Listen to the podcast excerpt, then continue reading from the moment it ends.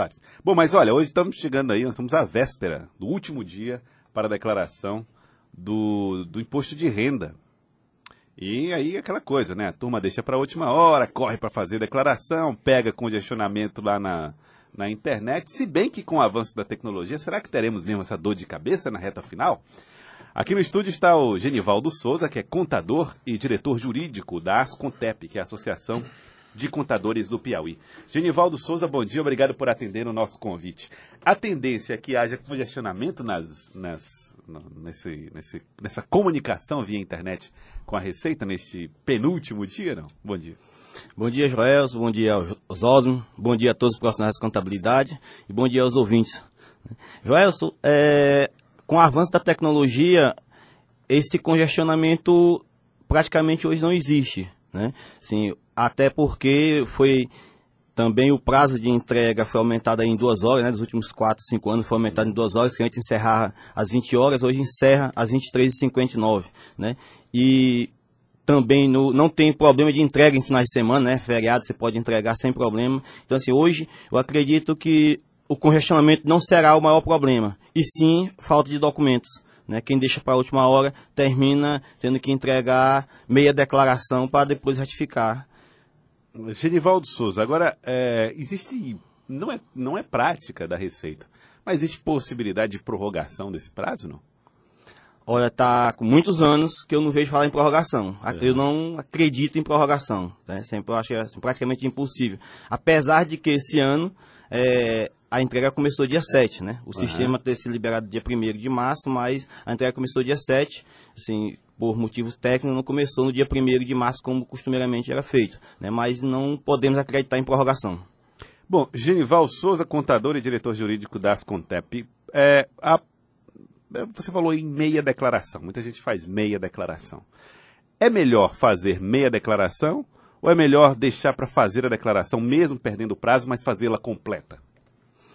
Dependendo muito da situação. Às vezes, se eu já tiver todos os informes de rendimento, faltar alguns bens, essas coisas, é melhor você entregar falta, com a falta desses bens, tá? Porque você evita a, uma multa, né? Uhum. Evita a multa, a multa mínima hoje é de R$ 165,74, né?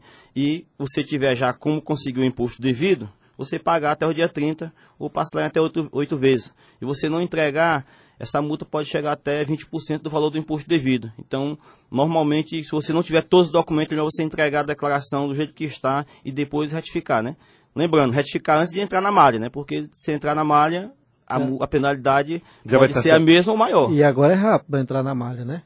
48 horas você já sabe o resultado, se está na malha ou não. 48 horas depois da declaração? Depois da declaração. Aí como é que eu faço para saber?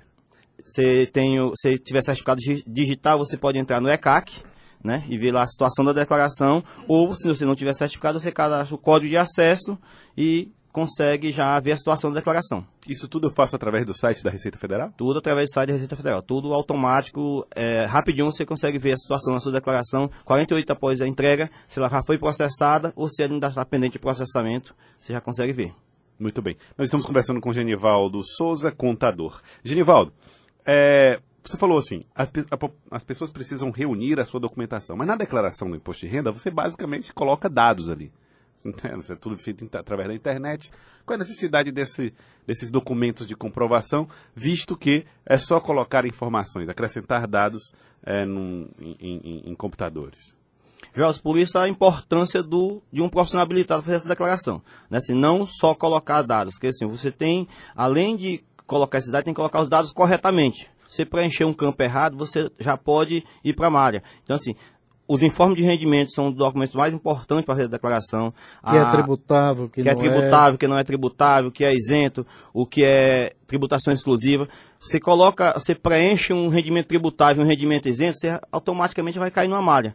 Então, assim, a importância de ter toda essa documentação para ter a comprovação do que você está colocando ali. Assim, hoje tem uma facilidade, inclusive na, pelo site da Receita, você consegue trazer a declaração pré-preenchida. Se todas as suas fontes pagadoras tiverem informado a, o seu rendimento, você já traz essas informações do próprio site da Receita Federal. Ela já dá uma declaração pré-preenchida, mas assim, por, mas é importante você ter a documentação para comprovar o que você está colocando na sua declaração. Uhum.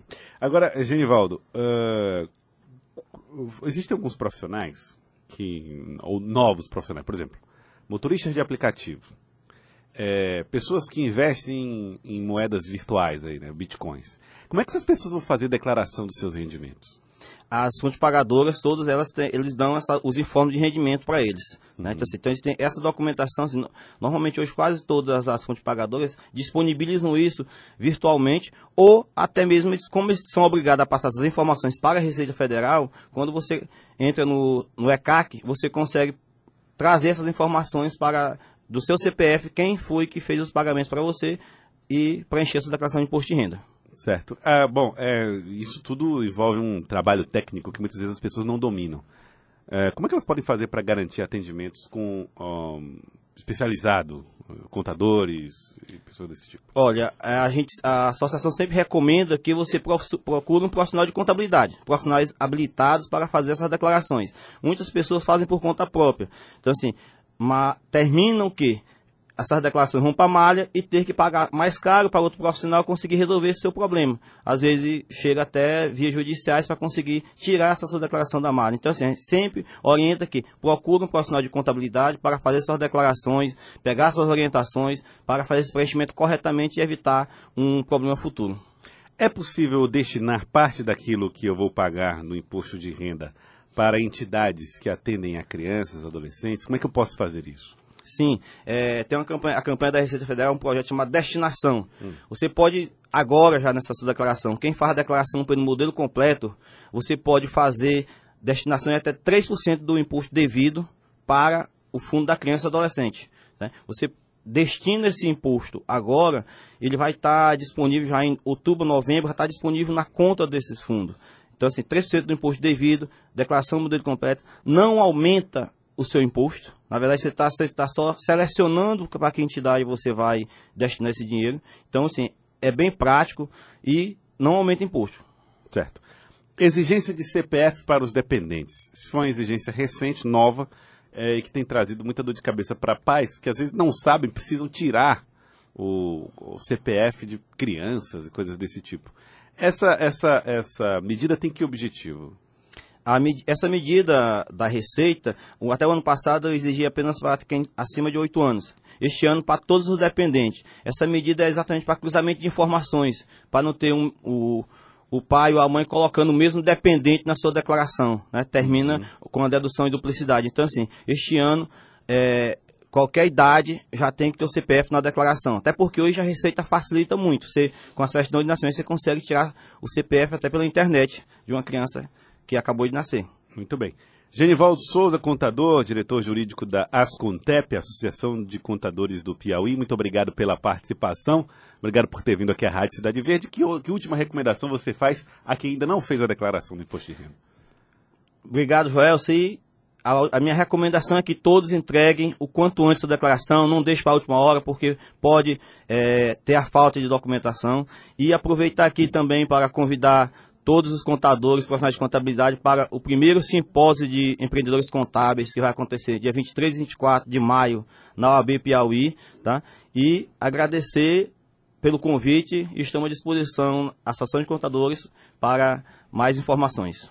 Muito obrigado, Genivaldo Souza, contador e diretor jurídico